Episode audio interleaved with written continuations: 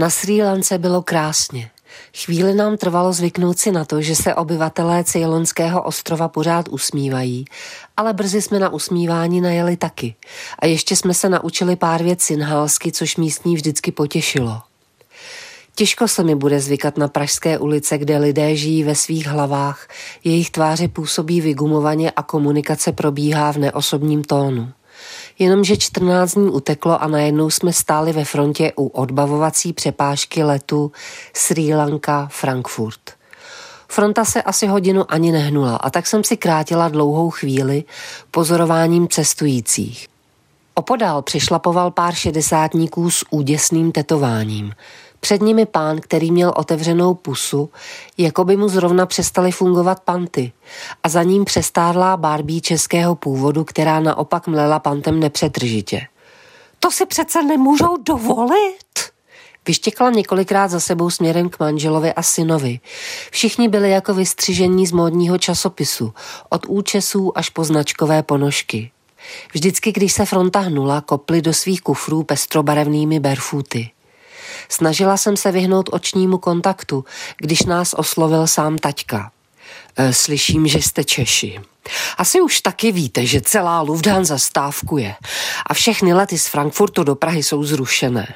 Letí se přes Vídeň, kde se musí 11 hodin čekat. Úplně nám narušili naší holiday flow.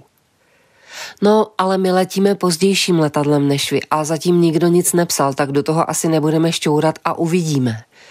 Odpovíme ve snaze nenechat si naší flow narušit od taťky. Řekl jsem vám snad jasně, že Lufthansa zrušila všechny lety. Stihl mi odpovědět taťka. Nedalo nám to a ověřili jsme si, že Lufthansa opravdu stávkuje. Zároveň jsme ale zjistili, že jediný let, ten náš, z nějakého důvodu zrušený není. Fronta se mezi tím rozhýbala a úředník nám vytiskl palubní vstupenky. Šla jsem za rodinou a řekla jim, že naše letadlo určitě letí, ať se tam zkusí nějak dostat. Taťka se na mě zatvářil, jako by právě omylem rozkousal citrón.